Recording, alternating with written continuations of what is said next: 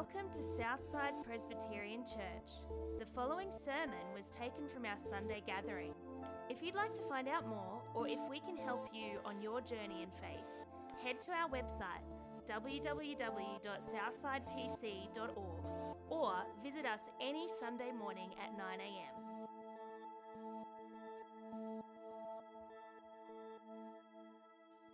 Awesome. Uh, we just want to say, too, we've just entered into our online service as well. So just want to th- welcome everyone who's online uh, joining us today. As you can see, there's people here this morning. Uh, we hope that soon we'll be able to see you and um, be able to meet with you as well. So if you're not here, we miss you and we're looking forward to when you'll be able to join us uh, soon. We're going to read the Bible now. Uh, if you've got your Bible there, we're looking at the book of Malachi, which is just before Matthew. It's the last book of the Old Testament. If you are working from a church Bible, it's on page 778, but it's also going to be on the screen behind me. We're going to be looking at Malachi chapter 1, verse 1 through to verse 5. Verse 1 A prophecy, the word of the Lord to Israel through Malachi. I have loved you, says the Lord. But you ask, How have you loved us? Was not Esau Jacob's brother, declares the Lord? Yet I have loved Jacob, but Esau I have hated. And I have turned his hill country into a wasteland and left his inheritance to the desert jackals. Edom may say, Though we have been crushed, we will rebuild the ruins. But this is what the Lord Almighty says They may build, but I will demolish. They will be called the wicked land, a people always under the wrath of the Lord.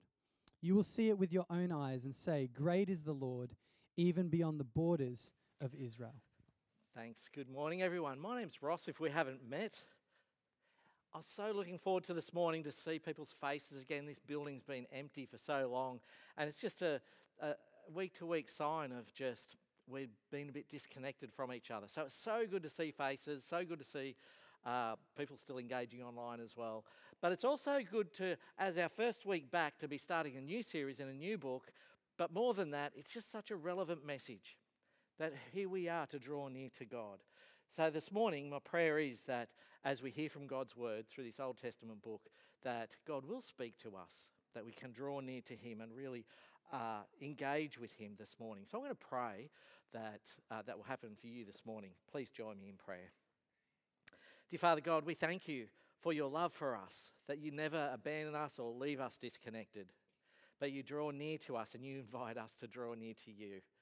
So, Lord, I pray that as we meet this morning, as we engage with your word, that your spirit will be alive and active and that you would uh, speak to us. Let us know more about you and how to know you. We pray in Jesus' name. Amen. We all love to be loved, and we love to be uh, affirmed that way. There was a time in our marriage, and I should say Kim would be here this morning, except for she's going through a skin cancer treatment. She's quite uncomfortable, so you might not see her for a couple of weeks. She did give me permission to tell this story, though. I think partly because she's not here this morning, uh, to be embarrassed. But there was a time in our marriage where uh, before kids, she used to work at a news agent, and sometimes she would have a really early start. She'd be off to work at something like 5:30 in the morning. Uh, you can guess, guess it. If you know me, I'm not the loving sort of person to get up at that time for anybody, so I'm still in bed at that time. I get up much later to go to work. Uh, but this morning, I got up and she'd gone to work as normal. And I'd looked around, and she'd cut out on the pillow beside me a red love heart on a bit of cardboard, and she wrote on it, hand, hand cut out, hand wrote, I love you. I thought that's nice. That's, that's cute that she would do that for me, to tell me that as my first thought in the morning. And as I got up and I went to put on my work shirt, guess what's inside my shirt? Another cut out love heart saying, I love you. I go to my sock drawer to pull out a pair of socks, and what's in my sock drawer?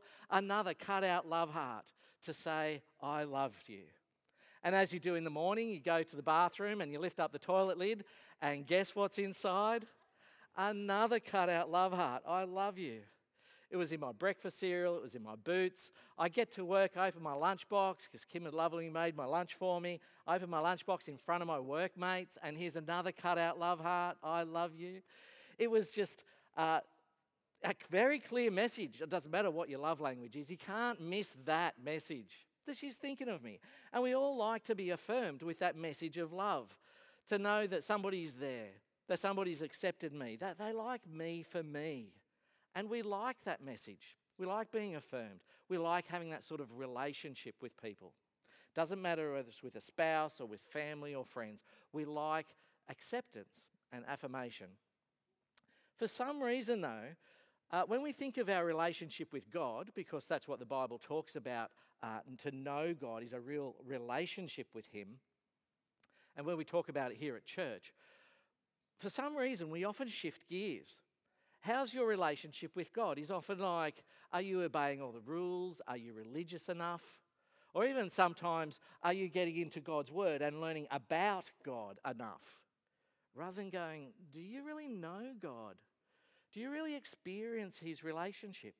Do you really experience His love? See, what God's saying in this book of Malachi is it's not a shift of gear, it's actually a real living relationship. And it's the similar kind of love that is that acceptance and affirmation that we need to hear. Malachi wants to make sure that's a really clear message. So, in, as we open up the book of Malachi, Malachi is an Old Testament book, which means before Jesus. Malachi uh, is also uh, the, the word Malachi, his name Malachi, just means in the Hebrew messenger, and that's who he is, is a prophet of God. And in that prophet, as a prophet of God, his, his role is to speak about God. God gives him a message, and then he tells everybody else. He's God's mouthpiece. So in that, um, Malachi stands up and says this message to Israel. This is what God has to say. It's a real conversation that God is having with his people.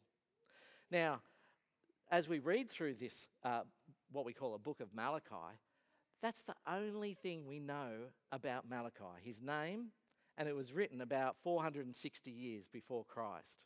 There's nothing else about the person Malachi. Everything else is about God, because it's God speaking. And that's how it should be. The prophets were there not to point to themselves, but to point to God. This is God's message. So we're going to learn lots about God, less about Malachi through this, this journey. But the first message God, uh, that Malachi presents is this message of God coming before his people as a father to his children. This is sort of relationship that God is, the, that God is painting, this picture. Once in chapter 1, God, uh, God says that he is their father, Israel's father. and once in chapter 2, he says, I'm the one and only father who created you. So it is that picture when we think of God the Father, that He is their Father coming to His children for a conversation, and that through that, Israel and now us are His children. We're here to listen. uh, so, what's the Father going to say to His children?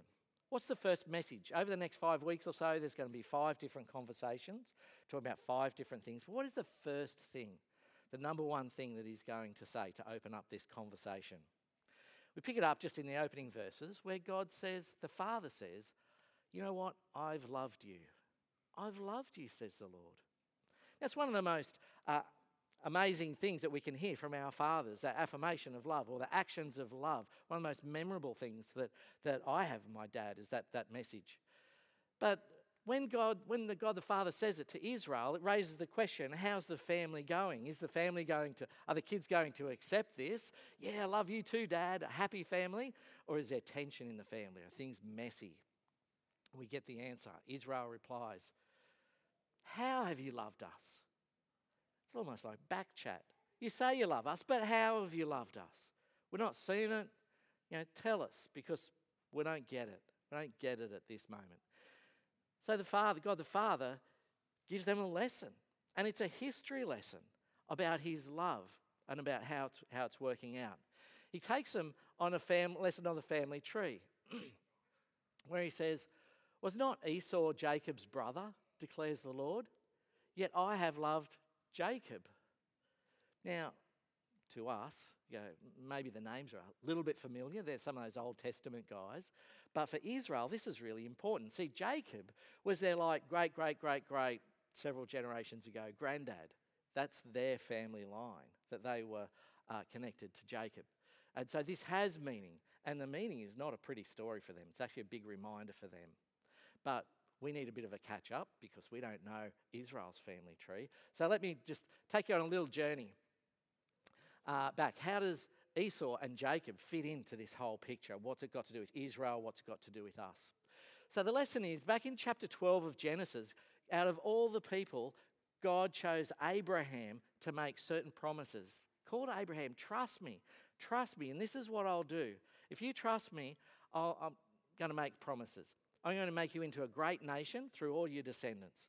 I'm going to give you a great place to live. You're going to have a great uh, land. And I'm going to give you great blessings. And through your blessings, you'll be a blessing to all other nations. Big promises through Abraham, Abraham and his descendants. But then Abraham grows old. He marries Sarah. They have a son, Isaac. So the inheritance goes to Isaac. Isaac marries a lady called Rebecca. They have two sons. They're twin sons, Esau and Jacob. But as you read through Genesis, we get this big, amazing promise in chapter 12 to Abraham. And then we start asking the question well, how's God going to fulfill his promises? Who's he going to work with? Who's he going to accept and love and bless? Isaac grows old, so he's not exactly seeing it fulfilled in Isaac's time, but, but it's through his, um, through his descendants. So when we get to Esau and Jacob, we're to ask the question, the logical question well, how is God going to fulfill his promises? Is it through Jacob or is it through Esau? And this is where we zoom into the story. This is where God wants to say, you need to take a close look at this. And this is where we're going to spend a bit of time now picturing this Esau Jacob, the twin brother story. See, for them, uh, they're always at each other, they're very different brothers. For uh, Esau and Jacob, even before they were born, we're told a story about even in Rebecca's womb, they were fighting. Yeah, kids can fight. Can you imagine that fight happening inside your body? Like they were really fighting, they didn't like each other. But then, excuse me a sec, uh, but then we get to get told about the birth. And in the birth, we're told Esau comes out first. And Esau, we're told, is very red and very hairy. He's described when he come out of the womb in the birthing suite that it looked like he was wearing a jumper. He was that hairy. But then for Jacob, Jacob's always fighting with Esau. So Jacob's got Esau's leg in a bit of a wrestling lock and he's hanging on as they both come out. So Jacob comes out soon after. He's the exact opposite very clean and white. The image I have of this, I haven't got pictures. Excuse me. I haven't got pictures, but the image I have is, is you met Ben and Ryan before. Uh, one's a very hairy man and one's not. Uh, you can hold on to that image as long as you like as I fill out the story, but that's as far as I'm happy to take it because Esau, as they grow older, Esau is known as an outdoors guy. Loves hunting, loves killing animals. We're also told he has a very distinct smell he smells bad. This is pre deodorant and things like that. Uh, but he has a very distinct smell. You can lose the image of Ryan now, that's, that's done with. Uh, but for Jacob, Jacob is an indoors guy, doesn't like being outside. He's very clean and smells all right. Now, there's favourites in the household. You know, we shouldn't have favourites. We shouldn't, but you know, mum and dad always have favourites. Uh, we know for Esau, he's an outdoors guy, he's an animals, killing animals guy, he's dad's boy. But for Jacob, he's indoors, he loves uh, being inside, cooking, he's a bit more of a vegetarian, so he's mummy's boy on that side. So we have the two. I'm really trying to get Ryan and Ben out of my head at this point. But here's the, that's the picture the two boys. But the thing that Esau's got, because he was the firstborn, he has a birthright. He's a bit different. The birthright is uh, when the parents die, they get the inheritance. So when, um, when Isaac and Rebecca pass away, Esau is the one first in line to be blessed. And at those times, um, they would get a blessing and they would receive in the inheritance all the possessions, so all the land that they owned, all the animals they owned, all the money that they owned, and in this case, the promises of God goes with that, with the inheritance. Esau's got that birthright. That's his reputation. He's the number one guy ready to step into that role. But for Jacob, Jacob's got a reputation of being sneaky and conniving and a bit of a cheater. So he's like, Esau's got something I want. Now, I'm going to scam, I'm going to try and get this birthright off Esau. So he comes up with this plan, and this story is a little bit like who's the most stupid out of the two sons, really? Because Jacob's plan is I'm going to cook up some great soup, lentil soup. I'm going to make some great lentil soup. it's going to be so good. When Esau comes in from hunting, he'll be hungry. He's going to smell my amazing soup. And I'm going to say, Yeah, it smells good, doesn't it? You can have some as long as you give me your birthright. Okay, who's the most stupid? That's a stupid plan, or is Esau so stupid that he's going to take up the plan? Well, as it turns out, Esau does. He comes back, lentil soup, amazing, great. Yeah, birthright. I don't care about the birthright. Take it. So then he hands over his birthright. Now you kind of go, what is that story about? Now, later on, Esau shows us a little bit more about his character by backflipping and going, No, I'm not going to give you my birthright. The lentil soup was overrated anyway. So I'm going to take it back. So he's not even a man of his word for Esau. So Jacob's then got a problem. How am I going to get the birthright? I've tried to pull the wool over my brother's eyes. Well, I have to take it to a whole new level. I have to take it from old man Isaac. See, by this time, Isaac is getting old, he's blind, and he's at the point where he's ready to, to bless one of his sons, to give them the birthright, the blessings. So he calls in. Who's he going to call in? Esau, because Esau is his favorite. Esau, come in. It's now time to give you your birthright, the blessing. And uh, he said, just as before I do, I want you to go out and and catch me something, catch me some game, cook it up to a nice stew, and that'll be just a nice way setting the tone for a nice blessing. So Esau's like, Yep, time's come, I'm out, I'm going hunting. Rebecca, the mum, she hears the plan. She's like, hang on, my son, my boy Jacob, he's going to miss out. Jacob, you need to get in there. So between Jacob and his mum, they come up with this plan. Jacob needs to get in there to take the blessing. So Jacob comes in, hey, dad, it's me, Esau. Uh, I'm here for the blessing. So old man Isaac's like, hang on a minute, who am I talking to? So he asks him a bit closer, come over so I can touch you. So he goes out to touch uh, Jacob. But remember, Esau's the hairy one. Jacob's outsmarted him because Jacob has covered himself with an animal skin. So when old man Isaac touches his arm, he goes, Yep, that's hairy. That's, that's Esau. He's come a bit closer so I can smell you. Because remember, Esau's the one with the bad smell. Jacob's outsmarted him again. He's gone, gone to Esau's uh, closet. He's grabbed his coat. And he's going, Yep, smell the coat. And it's like, Whoa, yep, that smells like Esau. What about the stew? Oh, of a sudden, Rebecca comes in, mum comes in with the stew. Here's the stew, dad, stew I made you. It's like, okay, you've done everything I've asked, but something's not right. So Isaac asks him straight, Are you really Esau? What's Jacob to do? So far, he's gone along with the scam. He's tried to pull the wool over his dad's eyes. But then he's, is he going to lie to his dad? And lie to the one that God's given the promises to? Like, is he really going to do it? He says, Yeah, it's me, Dad. It's Esau. So old man Isaac gives him the blessing. Not only the inheritance, but the blessing of God's promises relies on you. Jacob goes, Great, I've got it. I've scammed him. I've done my deal. He starts walking out. Guess who walks in the door? Esau, back in from hunting, back in from cooking his stew. He hears what's happened and he's so outraged at what's happened.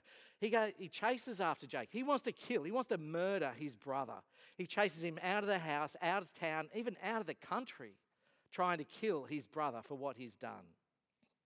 So at this point in the story, you've got to ask the question we started with Who is God going to bless? Who is God going to choose to love? Who's going to carry the inheritance? Is it Jacob, the lying, cheating, scamming, self centered, I want it, it's mine, I'll do anything to get it guy? Or Esau, the one who doesn't really care about his birthright, cares about his stomach more, and, and wants to murder his brother? Who is deserving of God's love? Who's deserving of the promises? Is there a third option, really? Because they're both unworthy. You know, God could easily have said, Look, you know what? I've never seen such a dysfunctional family that I'm just going to wipe it all and start again. like, this is really a mess. I'm going to start with this family over here. But God doesn't. God says, I've made promises to Abraham that his descendants would be blessed in this way. So I choose to work through Jacob. I'm going to choose to love Jacob. And I'm not just talking about just, oh, he's a rat bag, so I'll just, you know, I'll drag him along for the story. No, no. He draws near to Jacob. He changes Jacob. He loves Jacob and looks after Jacob and blesses him. He truly has that uh, connection with Jacob, truly loves him. Now we kind of got to go, why? Why? Now, it's a big lesson for Israel hearing this many years later when God says, I chose to love Jacob. You know, that rat bag, he didn't deserve anything. In fact, Esau and Jacob, they deserve to be on this, on this path of destruction. They're both not worthy of me. They're both going down this path of self centered, self glory. Just, they should be let go and let down, go down to the path of destruction. But I'm going to choose to love one, pull him out, and give him life. Now, if you jump forward to Israel, so Malachi is giving them the message to Israel. Here's a bit of a picture on the Bible timeline. Malachi is up where the balloon is because they're happy, because they're returning. They've been into exile, now they're returning back to Jerusalem. The story of uh, Abraham, Isaac, Esau, and Jacob, that's down at the patriarchs. What's it got to do with Israel up here? See, what's going on for Israel is they messed up. Israel were following other gods, they were trusting idols, uh, they were trusting in their armies. So they had their, their, their big nation, they had their big place in Jerusalem. and God said, You know what? If you're going to mess me around, He's going to just wipe it all away. So he let Babylon come in, they trashed Jerusalem, they took the Israelites out, turned them into, into slaves. And now uh, Babylon has crumbled. So Babylon's turned into nothing. Now all the Israelites are gone, hey, let's go home and get back to our old days, how good it was. They go back to Jerusalem and there's, there's no houses. It's all been looted and turned to rubble. The king's palace is no more. Where's the temple? There's no temple. It's like we're back in Jerusalem. We're back to be this great nation and we're a nobody that nobody loves, nobody cares about, not even God. What's going on? Now, God's saying, Remember Jacob? He was a rat bag. He was a lying, deceiving, undeserving guy. And I said I would love him. For generation and generation, there's been lots of dysfunctional families and rat bags all along the journey. We get to Israel, and God says, Do you think I've abandoned you? Do you think I've given up on you? I love you, and I'm with you. They thought God was far away, that abandoned him. He's going, No, I'm there for you. I'm there with you. That must be a, such an affirming message that even though they mucked up, God would come with a message I love you, I'm with you. But then he goes on to remind them the alternative path. because we, we met Esau. So Jacob's line goes through Israel. Uh, Esau, his heritage or his descendants turn into the Edomites. And this is God sort of reminding Israel remember, if, you, if I wasn't loving you, what this would look like. This is what it looks like if you're not uh, in a loving relationship with God. He goes on, was not Esau Jacob's brother, declares the Lord, yet I have loved Jacob. But Esau I've hated, and I've, I've turned his hill country into a wasteland and left his inheritance to the desert jackals. Edom, so Esau's uh, descendants, Edom may say, Though we have been crushed, we will rebuild out the ruins. But this is what the Lord Almighty says They may build, but I will demolish. They will be called the wicked land, a people always under the wrath of the Lord. It's like they've picked a fight originally, Esau with Jacob. But Esau's really now fighting not just with Jacob, but with, with God himself. Edom is fighting Israel, but they're really picking a fight with God. And God's going, You're never going to win that. You've chosen a path of destruction, and there you'll go. to destruction. But for, for Jacob and his descendants, Israel, you're going to be great. See, what, the way things pan out is uh, God sends his own son. The world's in a mess when Jesus comes.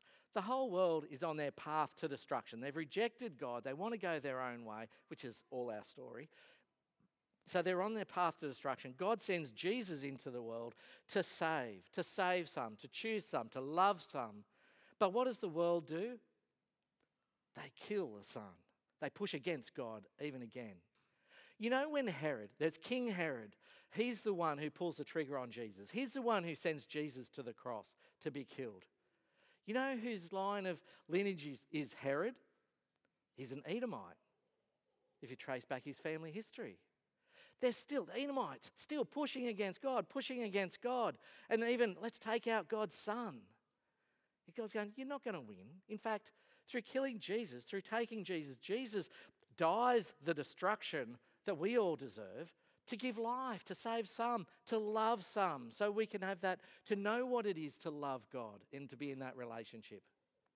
So, through Jesus, this is how he fulfills even more promises. We get a taste of this in verse 5. He says, talking to Israel, his children, you'll see it with your own eyes and say, Great is the Lord, even beyond the borders of Israel.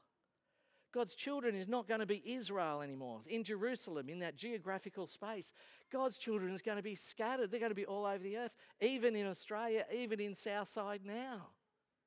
Great is the Lord that, that this inheritance, this promise is going so big that many will come to know him. Even though Jacob was a rat bag, I'm going to love him. Even though Israel were rat bags, I'm going to love them even though we're rat bags, God says, I'm going to choose to love you. And He sent Jesus to do that. It's just affirming to know that even if we've made a mess of things, even if we've mucked up, I think if you're here today hearing this message and hearing this calling of God to say, I love you, it doesn't matter who you are or where you've come from or what you've done. I'm reaching out to you now to draw near this is why you were created. This is why you were called to have that real living relationship with Him. Not to know about Him, not to become more religious or anything like that, but to really know Him, to draw near to Him. I'm going to pray that this is the start of a journey for us, not just coming back to church and engaging with other people, but this is a journey of really knowing God and experiencing Him through His love but also, as we go the next five weeks or so, that he's saying, I want to be involved in your life, not just on Sundays, but all of your life. And that's where he goes over the next five weeks. it's going to be a hard journey, being challenged about what it means to draw near to God in all areas of life. But I invite you to come on that journey to say, what does this mean? Because I want to know this God more. I want to experience his love, unconditional love even to love people like me. Let me pray. Dear Father God, we thank you. We thank you for this picture of amazing love. That even throughout history, you've got a record of loving the unlovely, rebels, people who make mistakes. And that's what makes it amazing love. Lord, thank you for being faithful to your children through Israel. And thank you for breaking the borders and coming to places like Australia. We thank you for that unconditional love and just pray that you would help us to know it, that we would experience it, that we would draw near to you like you call us to. We prayed in Jesus'